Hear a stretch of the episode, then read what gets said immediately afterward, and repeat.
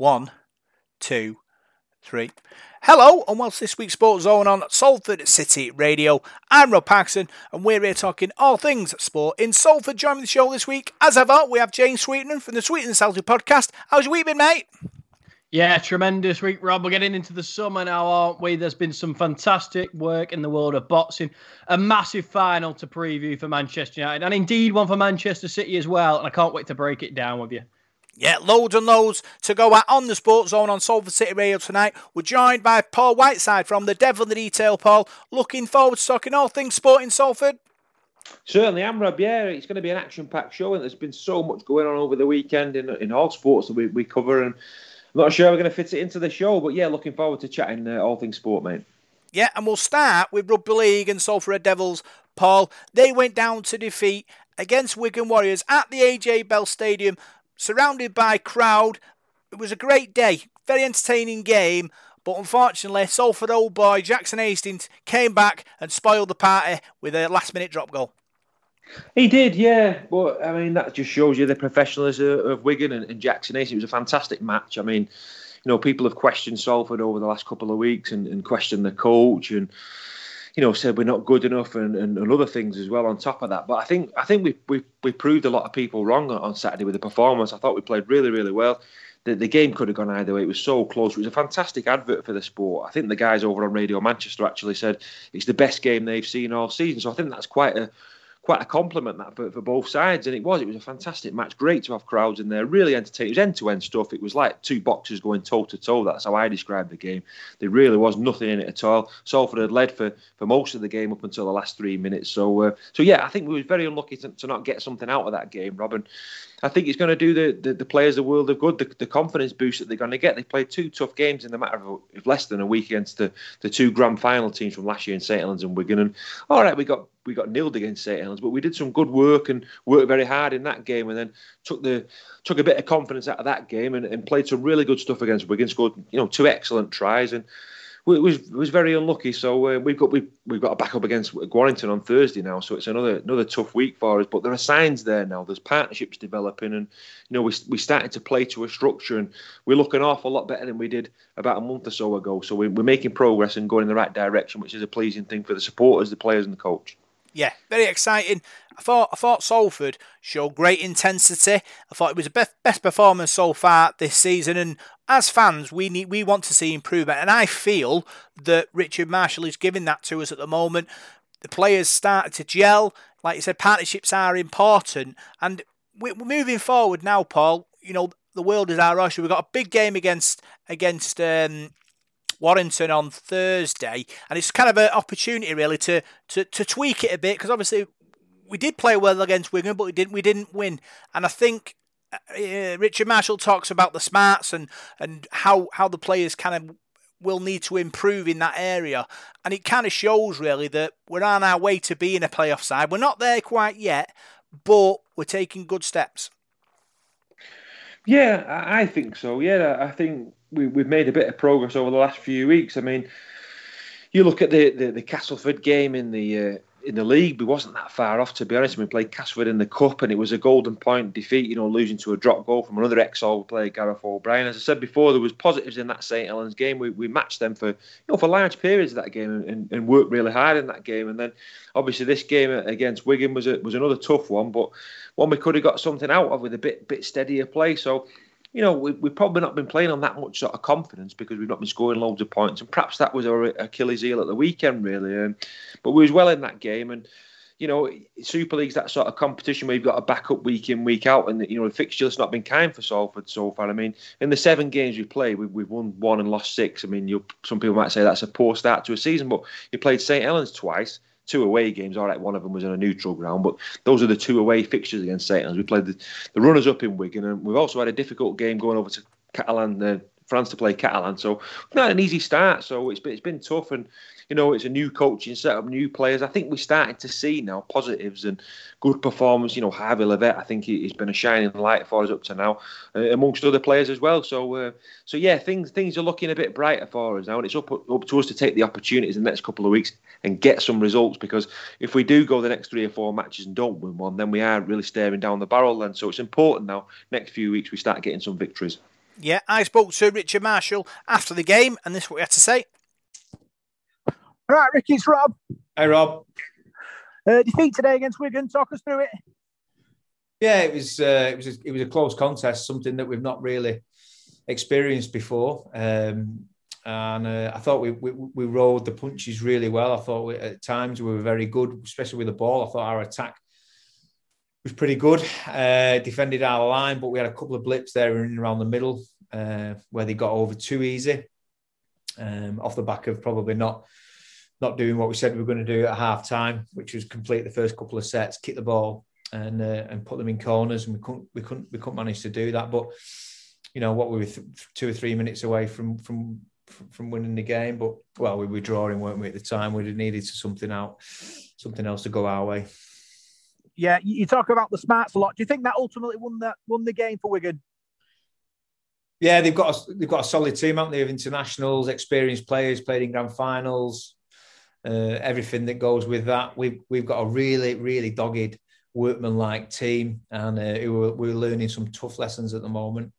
And um, yeah, and it's not nice, and it, it, the, the taste is not nice in our mouth. But at the same time, we've we've got to dust ourselves down and go again against Warrington. Yeah, you must have been impressed with the intense levels and the discipline today. Yeah, well, a lot better. You know, and, a lot better in, in, a lot of areas. I think our completion was up around 80%, 79, 80%, which is where it needs to be. Um, our, I think we won the penalty count, which we've not said that many times this year. I thought we, I, as I said, I thought our defence, we knew exactly what was what was happening defensively. We looked organised, uh, just clinical with the ball. Yeah, we just need to be better with the ball. Yeah, Harvey Livett impressed again. A try and, and some goals. Uh, you know, he's a great talent. He is. He's good, and uh, yeah, we didn't use him last week, and I thought we uh, we got the benefit of, of a fresh, invigorated Harvey Livett, and yeah, he's goal kicking and kicking and doing his job, and he looks a handful. He's he's he's, he's a big, solid lad, and uh, yeah, we, you know, we just need another sixteen, really. That's all. Yeah, Morgan Escaré back in the side as well as Declan Patton. I think they linked up really well. They did, yeah, they did all right. We did it. We did all right. It looked we'd had one session, so um, for Morgan to come in and, and do a good job, and again he was limping around at the end of the game, and then uh, and obviously Deck, yeah, he had some nice touches within that, uh, but it, you know it, will be better for that for that uh, that game today. Yeah, Warrington on Thursday, short turnaround, uh, but you're hoping you'll be able to put up some performance and hopefully win this time. Let's hope so. Let's hope so. We can take we can go toe to toe with another top team at the top of the table. Uh, learn from our mistakes, learn from our errors. Um, our effort will, will, be there. It won't. That will never be questioned. To, uh, just to make sure that we can seal a game. Cheers, Rick. Good luck. Thank you. So that was Richard Marshall talking to me after the game, Paul, and he, he was happy with, with, with what he'd seen. He thought that his his side showed great courage, and, and you're hoping, obviously, he can kick on from here. Yeah, yeah, I, I think so. Yeah, we've got to do now. We, have got to take positives out of that game and, and move forward. So uh, I, am sure they will do. I mean, it's going to be uh, it's going to be tough, as I said before, against uh, against Warrington. But we, have we, got to move on from that now, and, and the, the, players hopefully are starting to buy into Richard's. Um, philosophies. It's been difficult because we've had players missing again at the weekend. We had um, Andy Ackers out injured. We had Dan Sargent suspended. Lee Mossop missed the game through injury. So these are big guys in, in, in, our side that are missing. So Joe Burgess is going to be coming back in the next couple of weeks. So how's he going to fit into that side? That's going to be a headache for Richard. But but yeah, we're starting to see. Richard Marshall stamp his mark on the on the team now, which is good. I mean, it's been a long time coming, but you know these things take time. It's Super League's a, a tough competition, and you know I, I think we're going to do okay. I've seen enough there in the last couple of performances to to not be worried about finishing bottom of the table and finishing near the bottom. I think we're going to be okay. Yeah, he talks about learning tough lessons, Paula, and that's what it is. I think the players to reach the playoffs, they need to, to get over these moments and, and learn from them and, and grow from them. And you're hoping Richard Marshall and the players can get together in this period now because it's going to get tough. Obviously, Wigan uh, no Warrington next week. I think it's Hull Kingston Rovers sort of the next game after that. Tough place to go, and it's about getting the mentality right and getting results. Yeah, it certainly is. It, it certainly is, and, and, and Warrington's going to be a tough a tough game. There's no doubt about that. And if you look a bit further ahead, we've got Hull Kingston Rovers coming up as well. We've got Huddersfield coming up in the month of June. Leeds Rhinos, we play them as well. So the, the, the matches are going to be coming thick and fast. And and yeah, it's up to us to take advantage now. And, uh, and this good work that we've done over the last few few games and the confidence that we're gaining now, we've got to put that into practice now and start winning matches. So. So yeah, it's going to be interesting to see how things pan out. But like I said before, I came out of the ground on Saturday. You know, I was disappointed that we lost the game, but in a, in a way, I was quite cheerful as well because I was pleased with the effort that the players have put in, and I think a lot of Salford supporters are the same. We have that same mindset. We we expect 100% off the off the side, and you know we're, we're not we've not been spoiled over the years like maybe St Helens and Wigan fans have. We don't expect our side to, to win by 40, 50 points every week. We just want to see a performance, and I think we've seen that over the last couple of games. You, you can't doubt the, the effort and the endeavour that the players have put in. So so things things are looking a lot brighter than they were, and and yeah, I'm, I'm excited for Thursday night. I think Warrington are, are a champion side with some some world class players in their ranks as well. So I think they're a team that we can exploit as well. I don't think their defence is perhaps as good as Wigan and St Helens, and we can score points against them. So Thursday's going to be another cracking game. Really looking forward to it. Yeah, it's going to be exciting. Another exciting thing going on on this week's show, uh, Paul. I managed to speak uh, to Salford Red Devils director Paul Trainer about the, the club's plans in the community involving the schools and the local amateur clubs and trying to basically helping the club integrate and with the with people who want to get involved in rugby league and also the people in the area because it's important Salford having no benefactor that it helps in the community and the community help it. So I spoke to Paul Trainer. This is a highlight reel of what I had to say to him, and here it is now yeah, see, you say being a long time fan and now obviously a director of the whole uh, the club's holding company, does does it? Do you have to kind of work it differently to take that sort of fan sort of mentality out? Um, yeah, it's yeah that that's really important, and it's hard to um, you know because there are times where you want to want to make a decision based on being a fan, and, and that's you know something that we've we've got to remove from our thinking, and I think that there's a number of us on the on the club's uh, holding company board who are in that situation, who are really you know long term fans of the club and want the club to be successful and want it to do really well. Um, so it's important that we kind of detach that from from our decisions. That that ignites our fire. It gives us our passion to make these decisions. But actually, we've got to make good, strong business decisions for the club, uh, rather than kind of just you know what you'd want to see necessarily as a fan. But I also think it's it's really valuable because we have got an insight as a fan um, and, and a mem- member of the community. So, you know, that gives us an insight that sometimes probably clubs, leadership groups don't have um, because they're not fans, that they're, in there as part of a business or because they put the money in.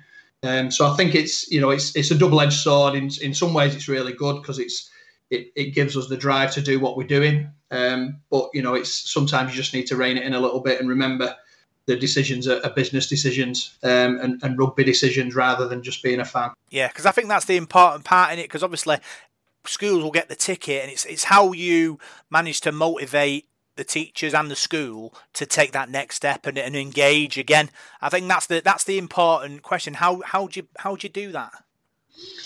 Um, the first thing is is the quality of the product. So whether we're visiting a school, um, you know, whether it's the certificate that all of our school partners are going to have up in their reception area, whether it's the resources that we're using, the, the players when they go to visit these schools, all of those things have got to be top, absolute top class and memorable. Um, and you know, it's it's then that you just start to build that affinity for young people with the club and curiosity and you know wanting to be attached to the club in some way, shape, or form, get them to a game and enjoy it, but then follow it up. Um, and you know that that's not something that's going to happen overnight, but what it is is is something that we we've started to build on very quickly and got a lot of interest. You know, within three weeks in terms of the school stuff, the community club work that that uh, Rolls and and the foundation have been doing. Um, you know, has started off really well. Um, some some you know huge strides made in that in a very short space of time with with uh, the Rising Stars events that have been going on. Um, you know, it's it, it's it's fantastic. Um, the one thing that we're benefiting from here is in terms of community clubs, we've got, you know, we're really fortunate that we've got fantastic community clubs run by great people. Um, and also the schools. You know, we've we've got a bit, we've got a very very big market to work to, a, a huge reach. Um, we've contacted 500 schools plus in the past four weeks, um, and and had responses from significant numbers of them. You know, we've got all, over 50 schools already signed up as partners.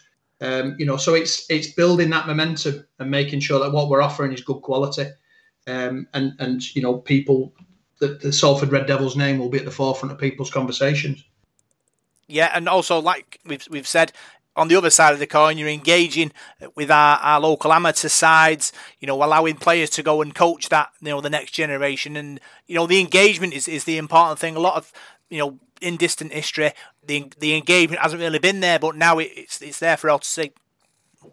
Yeah, yeah, and again, credit to to to Rolls who's put together, you know, a very strong player ambassador um, um, program. So each each amateur club has, or each community club has those same ambassadors going to all of their events. So rather than it kind of being a token appearance from a player, we want our first team squad to be embedded in the culture of the community clubs. So the same players are going to the clubs throughout the year to all the different events, coaching, getting to know the kids as well, because our players are fantastic role models. And you can see as a young player coming through, if you've got if you're being coached or given a, a little tip by one of the first team stars for us, you know that's that's huge um, and and will inspire these kids even further. So it's yeah it's what we've got is is you know a very very clear plan um, and we're seeing huge amounts of progress at the minute both community clubs and schools so that was Paul Trainer talking to myself about the things that the club are looking to do in, in the community. You can listen to the full interview on the Devil in the Detail podcast, Paul. And Paul Trainer, he's come in, he's got big ideas about how he feels the club should be viewed in in the community, and he's got good plans to get us there.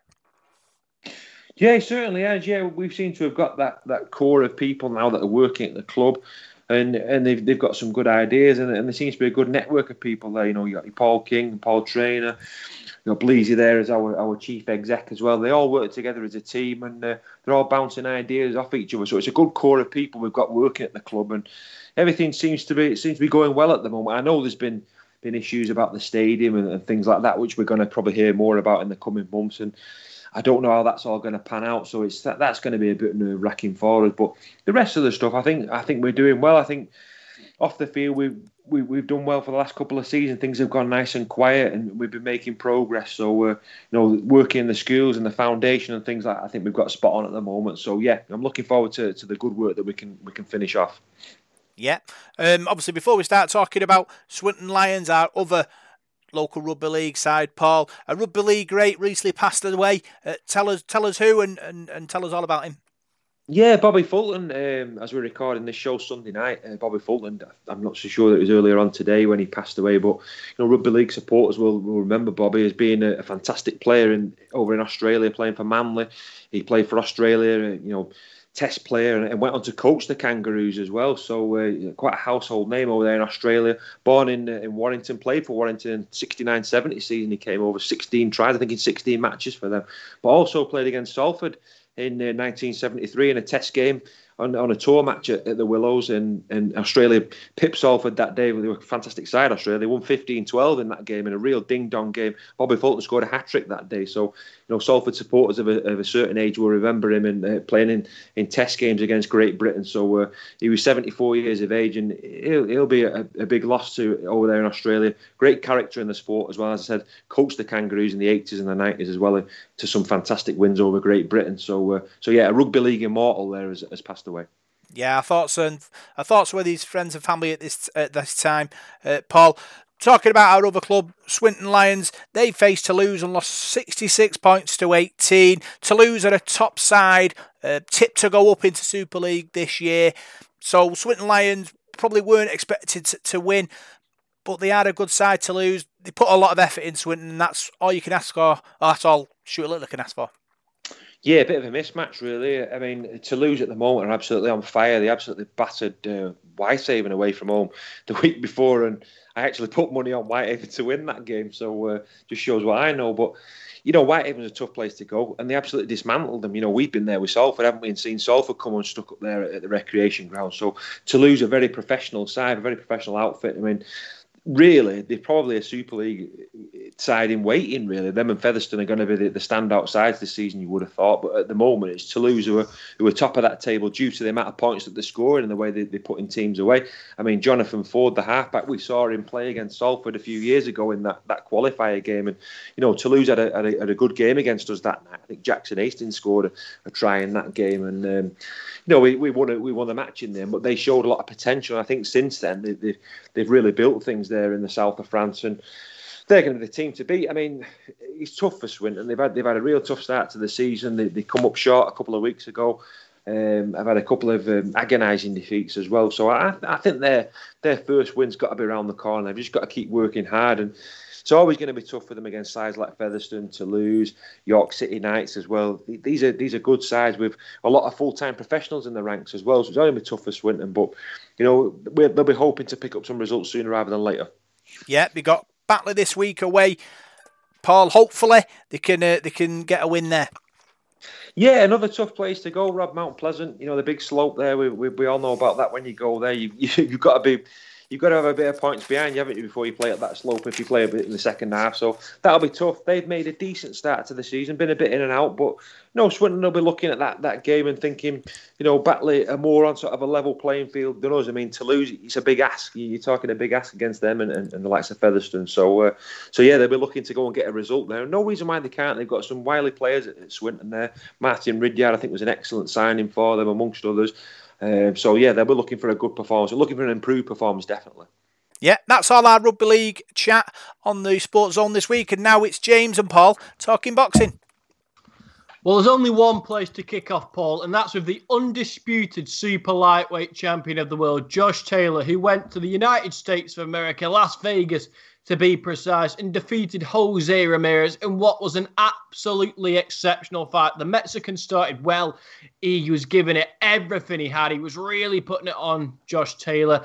In fact, it looked early on like Ramirez could potentially cause an upset, but Josh Taylor rode through the adversity as he often does. Found some great shots, the left uppercut in particular being the standout. He was able to beat Jose Ramirez to become the first ever British undisputed world champion in the four belt era. What a fighter he is!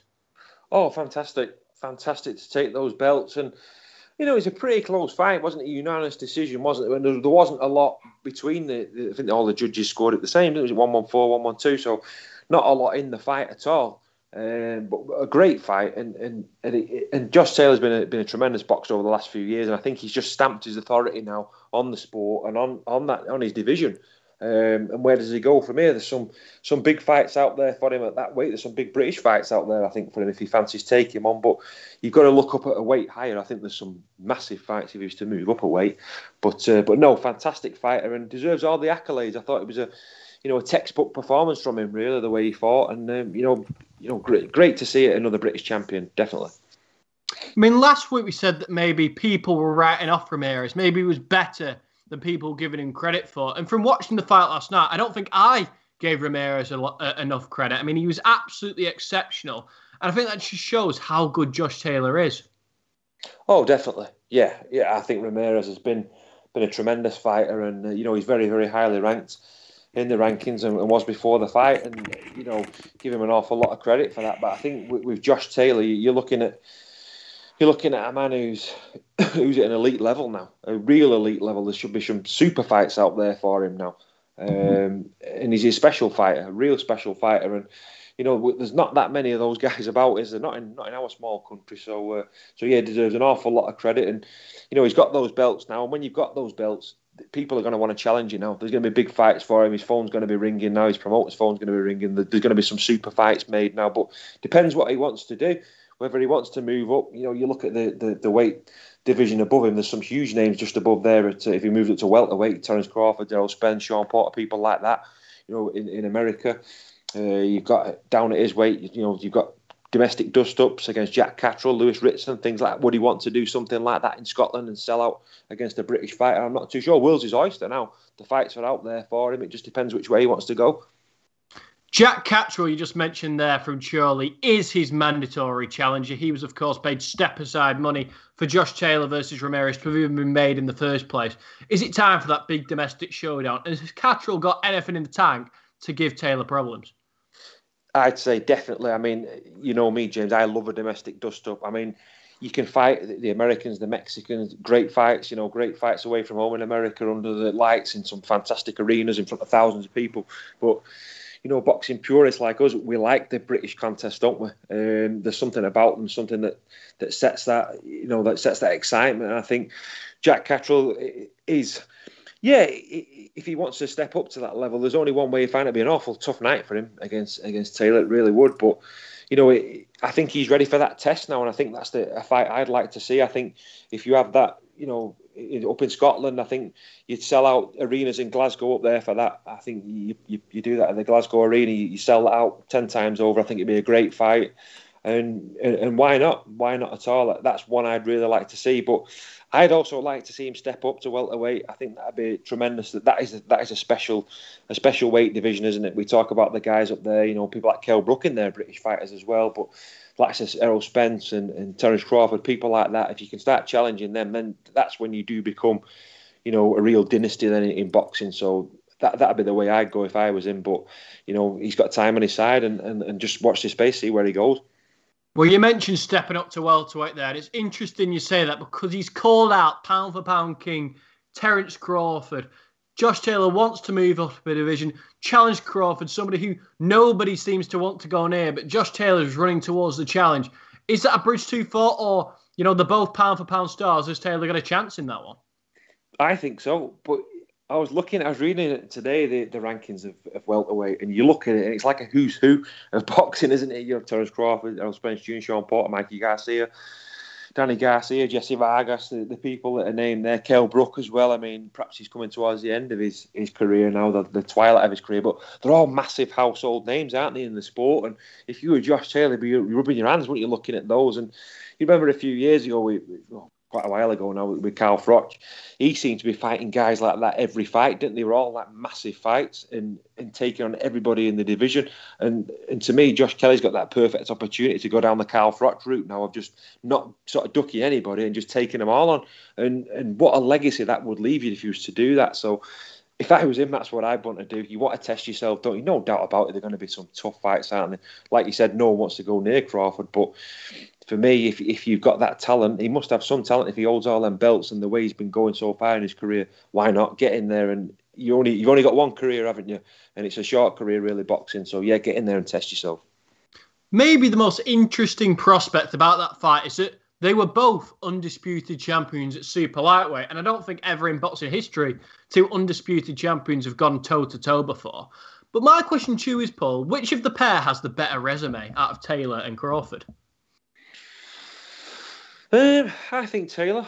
I think Taylor. To be honest with you, I back the British fighter, and I think he's, you know, seeing him over the last couple of years building up to this. I mean, he's had some fantastic nights, hasn't he, up in Scotland, and some fantastic wins, and you know, maybe not been as active as he would like to have been with the pandemic and things like that. But I think he's shown now his skills and his talent, you know, taking those belts, and I thought it was a it was a was a near not near perfect performance at the weekend from him, and a performance that showed an awful lot of guts and desire as well, and also a lot of skill the way he moves around the ring. So, so yeah, I'm a, I'm a big fan of him, and, and can't wait to see him in some of these humongous fights in the future. Sticking with the theme of Terence Crawford, his fight with Manny Pacquiao fell apart not too long ago, and Errol Spence jumped on it straight away, tried to get the Manny Pacquiao fight himself. It's got over the line. They will be going head to head on August 24th. Where does that leave Crawford? What do you think he'll make of this? I mean, he's been chasing Pacquiao and Spence for years. He's got neither, and now they're fighting each other. Yeah, it's a bit of a body blow for him, isn't it? When you're a fighter and you've been chasing him and you're waiting for that opportunity, aren't you? Then when when you see something like this happen, it must be a bit soul destroying for him. But no, he, he's still got time, hasn't to make these big fights and you know, sometimes it's about being in the right place at the right time, isn't it? We're, we're, we're boxing, so uh, so yeah, disappointing for him, but what can you do? It's one of those things sometimes in the sport. What do you make of the fight itself? Manny Pacquiao, obviously a legend, but Errol Spence, one of the very best in the world right now. It's a tough one. I mean, Manny Manny Pacquiao just seems to keep going, doesn't it? I mean, his career's gone on for an awful long time now. Fantastic record, and he's been in some some great fights. And yeah, it's probably going to be a tough one to call. I mean, people sometimes write Manny Pacquiao off, but he seems to to come back and and, and prove you wrong, doesn't he? So it's one I'm definitely looking forward to seeing. And you know, we, we've been longing for some of these fights for a while now, and hopefully we're going to start getting to see them. Most certainly. I mean, Manny Pacquiao, an eight-way world champion, one of the greatest there's ever been. How on earth is he still fighting at such a high level at 42 years of age? And what does it mean if he beats Errol Spence? I think it just just extends his legacy. He's already got a fantastic legacy, like you said, at 42 years of age. There, that that takes something special. But I think an awful lot of that is down to his nutritionist, his, his fitness, his coaching, his backroom team.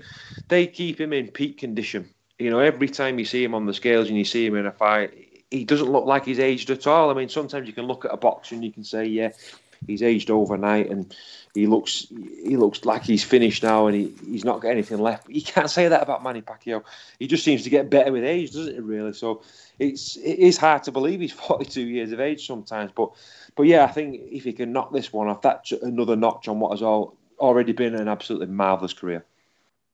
Yeah, and going back to British shows now, Sam Eggington fought Molina on Saturday night and came away with a hard fought victory.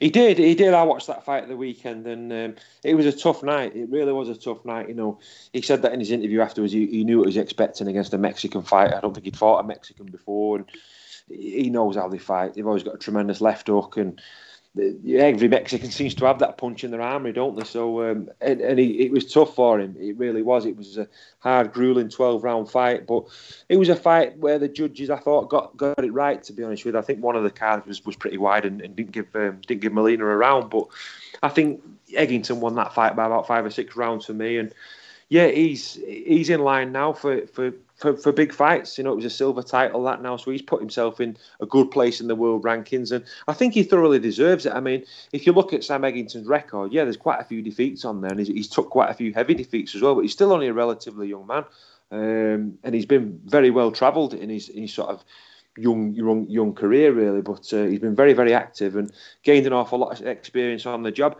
yeah, there's flaws in his in his fight, but one thing you can say about him, he's a crowd pleaser and he's an entertainer. Every time you see a Sam Eggington fight, you, you know you're in for for an entertaining night. He's a real gunslinger, and you know I, I don't think people want it any other way though. I think that's how he how he fights, and you've got to respect that. But yeah, there should be some big fights out for him there now. Most certainly. And on Saturday night, we have a collision on the opposite side of the Atlantic, and we'll kick it off with Showtime's event.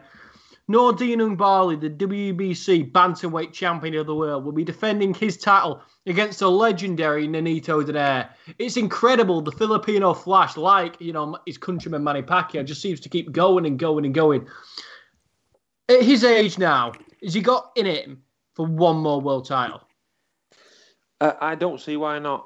I don't see why not. It's like I said about Manny Pacquiao before. If you've got that that team around you and, and that fitness and that drive and that desire, you can do anything you want to do, can't you? Really. So so why not? Why not have, have one more shot at it? Um, yeah, definitely. I, I, think so. I think he's got one more shot in him. And DAZN have a great fight themselves as Devin Haney takes on Jorge Linares.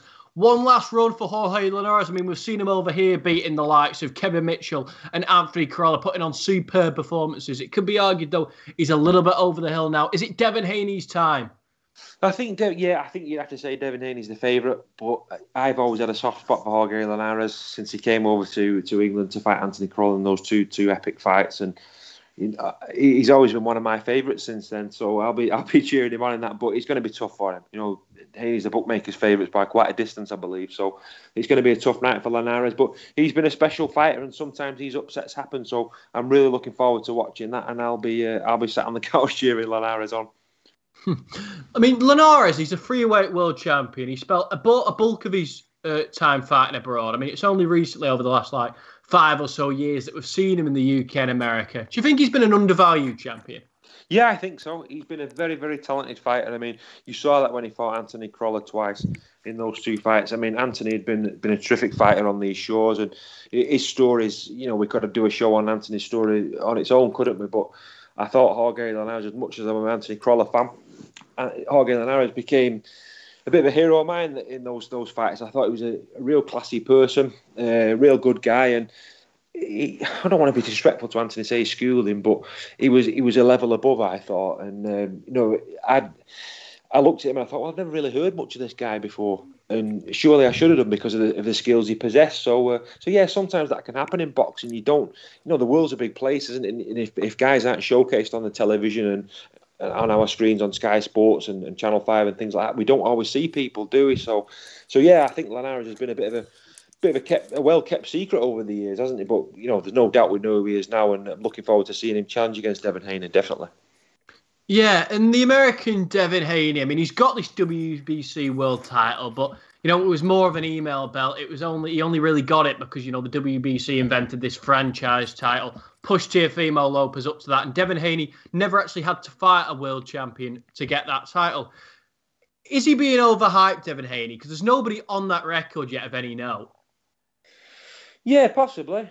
He's certainly going to get a test against Linares. There's no doubt about that. But yeah, when you talk about his record, yeah, I, I, I agree with you. I agree with you there. There's there's not anybody that I'd say is is in sort of the world level really. So uh, so yeah, he's only a relatively young guy though, isn't he? Was he 22, 23? So he's got a, a massive career in front of him, and uh, he's been pretty active in his, his short career so far. So so yeah, the, the one is going to be a test for him. And we've seen that over the years, haven't we? Where where young fighters have come up against sort of people towards the end of their careers and come up short. So this is a test he's got to pass now. This is this is a step up for him, and if he's going to be the real deal, then he should he should be able to get the result against Linares. But no, nobody can take Jorge Linares lightly. He'll be prepared for this. Super fit guy, and and let's hope he's still got it for one last hurrah because he's been a good fighter, and I'm I'm, I'm hoping it's, it's it's a good fight that.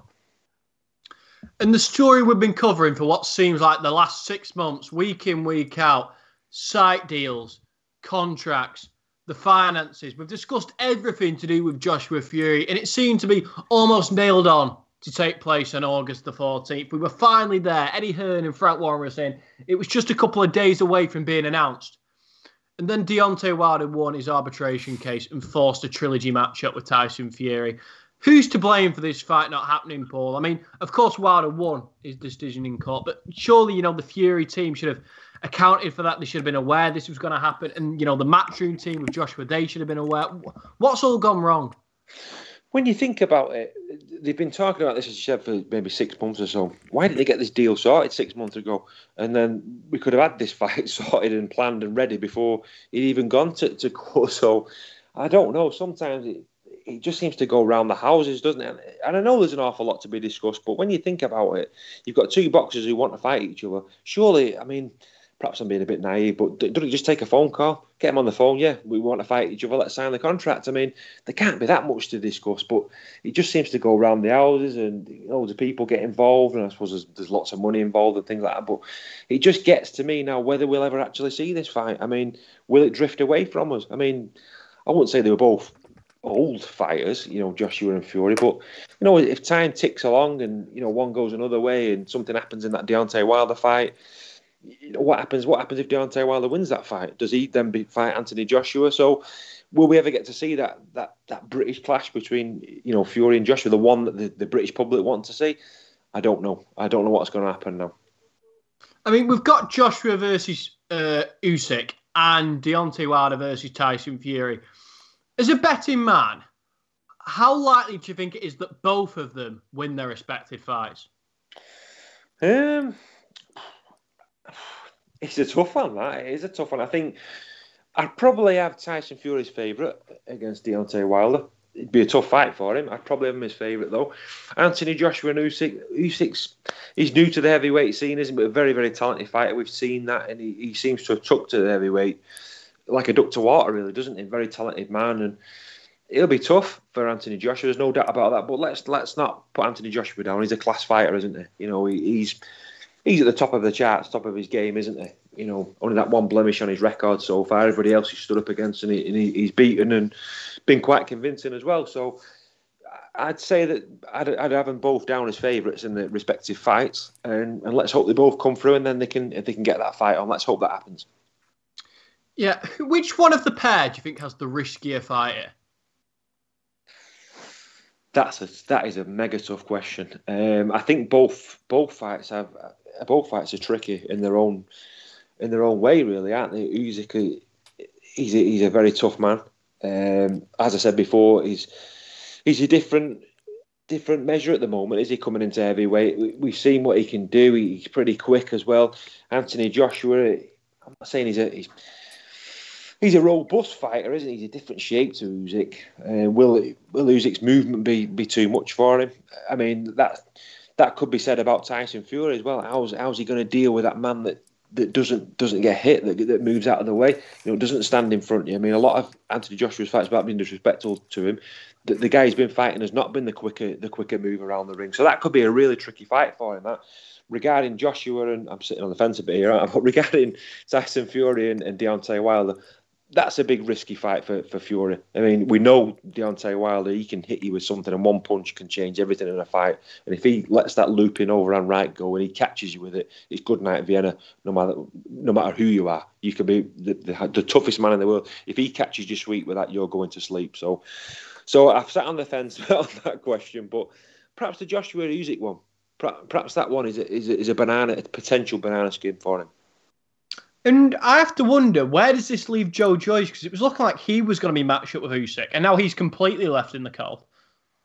Yeah, well, that sometimes happens, doesn't it, in the sport, as we mentioned before, when we're talking about some of the other weight divisions, it does. So I'm sure his team are going to have something planned for him, and he's too talented to get left behind, and I'm sure he'll get he'll get big fights. You know, you've got Dillian Whyte who's going to be looking around for, for fights as well, isn't he? And that could be something that gets made a, a British matchup there, perhaps this summer.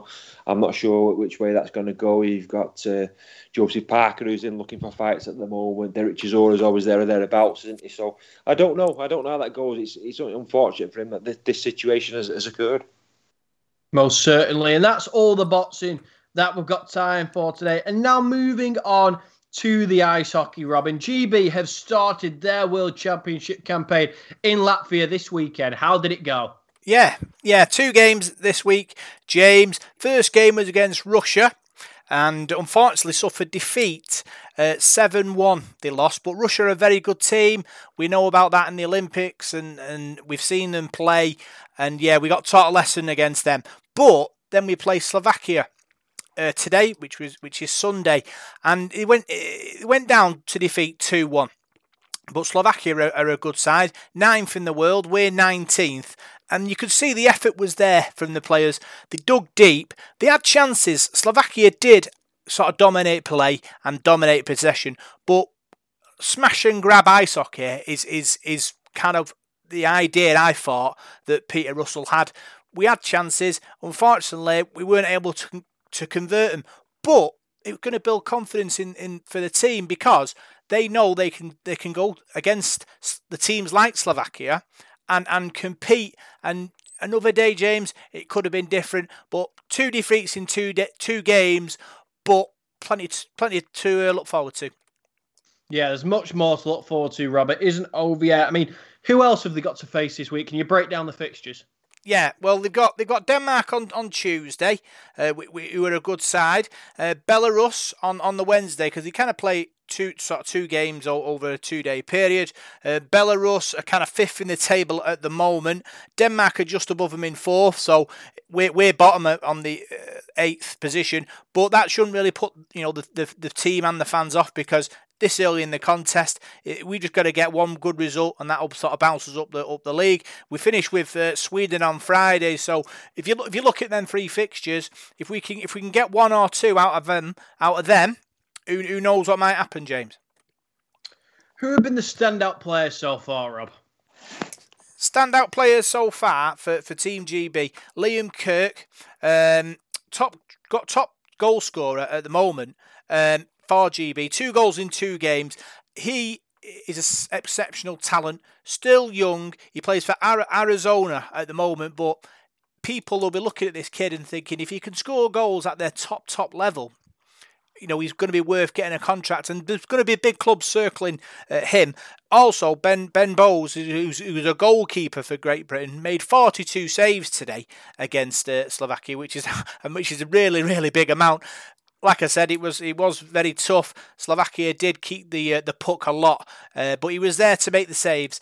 Uh, Dallas Ehrhardt was in defence as well for Team GB. So there's plenty to look forward to uh, going forward, and I'm excited to see what happens the next couple of days. Most certainly, Rob. Are there any particular teams that you think you know could win this tournament?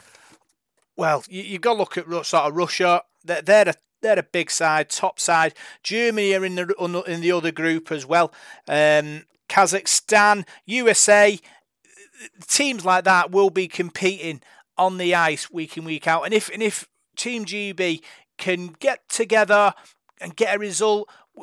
We aren't sort of the, the best of the best in, in this competition. We have to kind of admit that. But we do have some, you know, good players who can play. So if we can get a result, you know, the next couple of days and push on from there, you know, all will be well in the camp.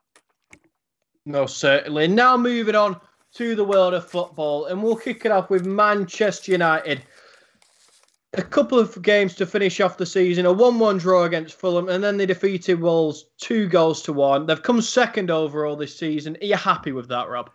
Yeah, I, think obviously what we expect uh, and what Ole can produce are, are, a bit far apart. Ole Gunnar Solskjaer knows this team isn't a Champions League uh, team for me, but he's developing it. It was great against Wolves. He put a few kids in um, to give him experience because obviously Wolves are, are a good side at Molineux and, and to put the kids in that in them situations is only going to help them uh, and develop them further. Do, do I think it was a good season? Probably a little bit. Do I do, do I expect too much being a United fan? Maybe and you're just hoping Ole, Ole gets a bit of funding in the off season and is able to pick a few players up will take us to that next level. What about you, James? What do you think? I think all in all, Rob, if you look at it in you know perspective of the last few seasons and Manchester United maybe not performing that well, if you'd offered me second at the start of the season, I think I'd have bit your hand off for it. Manchester City, you know, have been almost unbeatable this season. They've had, I mean, since Christmas, they've been on, they've just been on fire, haven't they? Simple and plain. So I'm very happy with a second place finish. I mean, I'm even more happy with the fact that we've managed to go unbeaten away from home. Only the fourth uh, time that's ever happened. Arsenal doing it twice, and Preston North End actually being the other side to pull that off. But all in all, if we can top this off with a win against Villarreal and become Europa League champions, I think it's one one hell of a season. Yeah, there was a, a VAR uh, decision um, involving Don Don van de Beek, uh, where the referee initially thought it was no penalty, but obviously they look back and there was a little contact with, with his ankle. I think it kind of shows that sometimes players kind of react, sort of fall over to that slightest a touch. I don't think the challenge was enough to make him go down, but he did, and Mata turned up and scored the scored the goal, which is which is great for a Man United fan. But for footballers in general, is that is that the best idea? Because obviously we look at these VAR decisions, and in slow motion, it does look a penalty, and in reality, in technically, it is. But was was there enough contact for him to go down? I doubt it much. Yeah, it's one of them, isn't it, Rob? I mean, players are probably far less physical today than they used to be. I mean, you used to watch videos of George Best, didn't you, running through defender after defender and not even think about going down. And now people seem to go down at the softest touch. And, you know, it's embedded into the game. Diving is almost, you know, part of it. And even if you're not diving, you're maybe not quite working hard enough to stay on your feet. So the game's just different in that way. And I suppose players have to adapt with that. Yeah, I suppose, I suppose you look at you know, George Best, Pele, Maradona. You know, the, these top players were playing with, with pitches that weren't the best, footballs that weren't aerodynamic, and, and they managed to produce fantastic moments. Obviously, you've got Lionel Messi now, you've got Cristiano Ronaldo. It's all set up for them to, to be able to do, you know, what they do. So it'd be interesting. We've had this conversation before about how each sort of player would react in a different um, year and a different you know way of playing. It's it's very interesting because obviously I think about the likes of George Best and and, and Pele. Back then, um, there wasn't much tactical video you know teams weren't sort of overanalyzed about where weaknesses were. So would George Best have been able to open up defences like he did if another team had a video of him? You know, from from the week before, knowing where he drift, what positions he drifted into, and they'd be able to kind of set that up to, to defend against him. It's an interesting slant on on that debate on who the best players in the world are and have been in the past. Most certainly. I mean, things are just different, aren't they? And I suppose it's it's that way in most sports. I mean, the footage is is often very different between you know what you have now and what you had then, and it'll it'll be forever debated as to how well George Best, for example, would have done in this climate. For me, I think he would have done exceptionally well. I really do. But a player that's leaving Manchester United, by the looks of it, is Juan Mata. If he does go, Rob, will you be disappointed? I, I think that Juan Mata has been a, a good servant for Manchester United. I think we've he's produced magic moments and he's been part of a good team. Is he the guy that's going to take Man United to, to, the next level at this present time? No. Father Time is catching up with him, and he's got and we've got better players and younger players to come in and replace him.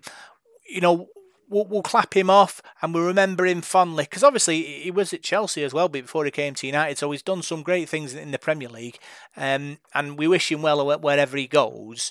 Uh, but yeah, I, I, I probably I'm, we'll miss him in in squad depth but if Ole gets a bit of bit of funding and uh, some players in to, to, to replace the likes of Juan Mata who are departing, it's only going to be good going forward. Yeah, now moving on to Manchester City, who also have a huge European clash ahead of them. But let's just break down their season quickly. Losing 3 2 to Brighton, not ideal, but finishing the season with a 5 0 victory over Everton. Last year, Liverpool took the Premier League, and this year, Manchester City are back on top and probably the best team in England. Yeah, I, would agree with that, James. Pep Guardiola, best coach in the world, and he's surrounded by himself with wonderful talent in that Man City squad. They've got all the money in the world to, to improve on it as well. So you, you you're seeing how this Man City juggernaut will roll and roll. We know obviously they've got big games to come uh, in the European Cup final, and it, and it kind of you wonder what happens next to Man City and to Pep Guardiola because to be sort of known as a, a, great team, you've got to go and win a European Cup. So let's just say, for argument's sake, they beat Chelsea because Chelsea have already won a European Cup. So City win this one. Where does this leave City's owners? They've taken Man City from the you know getting beat seven one against uh, sorry nine one I think it was against Middlesbrough away to the peak of sort of European football. Where where does that leave leave them? What can they take this team any further? Will they be hungry enough to keep ploughing money in to the club when they've reached the very top? And then you've got to think of Pep Guardiola as well.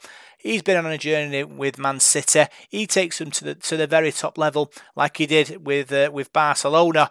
What's his thought process on this? Is he still got the hunger and the desire to take City on after taking them to the very top? Well, I think you've got two very different perspectives there. We'll kick it off with the chairman. I mean, for me, for most of these chairmen of the big clubs, I mean, we just saw that Manchester City, you know, were part of that big Super League. So, do they necessarily care about the game, the chairmen? Probably not. Their plan is to make a sustainable business model that makes millions upon millions upon millions upon millions. And success breeds success. The more Manchester City win, the better for them. It's not the fact that they're going to reach the climax of the Champions League and that's going to be it for them. They want Champions League after Champions League after Champions League to generate more and more and more money. And that's their aim. They didn't take over just, you know, for a couple of seasons to have, you know, a Premier League win and that be it. They want more and more and more and they want to make more and more money.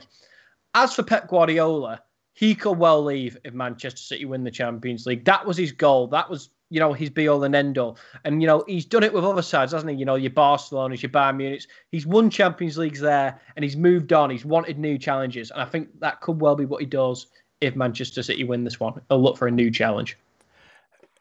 Obviously, both our sides are in a European Cup final this week. James, who's who, which which cup final is most important to each club? Uh, the Europa League would be a great win for Manchester United. I think it would mean a lot for Ole Gunnar Solskjaer. Obviously, him winning the Champions League for Manchester United back in '99. And I know he's not going to win the Champions League as a manager, but you know, winning some form of European competition will mean a great deal to him.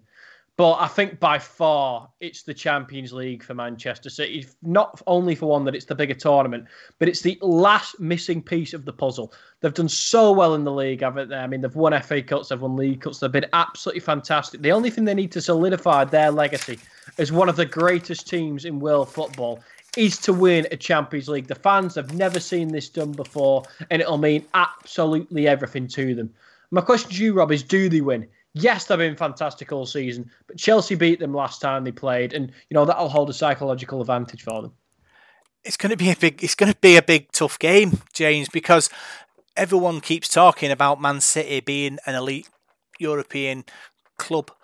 But to be in that bracket, you've got to win European Cup, and they've got all the money in the world. They've got the best coach in the world. They've got arguably the best players in the world. But it all comes down to that eight, that ninety minutes. And Chelsea, you know, on a on a pretty good sort of run of form really since since the new coach came in. They've got nothing to lose going into this this cup final, James. Everyone expects Man City to go and win, even though Chelsea have beat them in, in the in the in the league and, and in the cup. And it's kind of a difficult situation because the longer the game goes on, the more pressure is on Pep and City to go and win it. If Chelsea score early, anything could happen. You know, we we know pressure does silly things to people, and it's going to be fascinating to, to see see what happens. Talking about sort of pressure, um, the players as well that, that are involved in these in these sort of two finals, sort of mixed emotions really. You've got uh, Harry Maguire who's struggling with with, a, with an injury. Will will he make the, the, the final? The kingpin of, of Man United's defence going into this final without him will be a, will be a will be a really really strange and tough place to be. And then you've got Aguero, who's, who's finishing his career at Manchester City, opportunity to to possibly score the winner and, and take City to the promised land. And it's it's a kind of a, a mixed emotion there that, that both players will be will be going through. Yeah, most certainly. Harry Maguire, you know, probably won't be in the Europa League final, and he'll be absolutely devastated about that. He'll have done anything to have carried a medal for Manchester United. But if it's not to be, it's not to be. As for Sergio Aguero, what a career he's had for Manchester City, and I want to leave with an impact. You know, in the same way Didier Drogba did for Chelsea all those years ago. But we've seen with Aguero when it really mattered, he scored a winning goal, didn't he, for Manchester City years ago? I mean, everybody remembers when he scored that last minute winner and Manchester City won the Premier League. I mean, the commentary is iconic. So it'd just be like him to get the winning goal here and he'll leave a massive stamp on Manchester City. But to conclude, a quick look over the Premier League, Rob. United, uh, City first, United second, Liverpool coming in third. And at one point, it looked like they wouldn't even make Europa League football. I mean, I'm shocked they've managed to make it. I'm shocked as well, James, but I'm also shocked that the show's nearly over. Big thanks for tuning in, and we'll see you next week for more Salford Sporting Chat.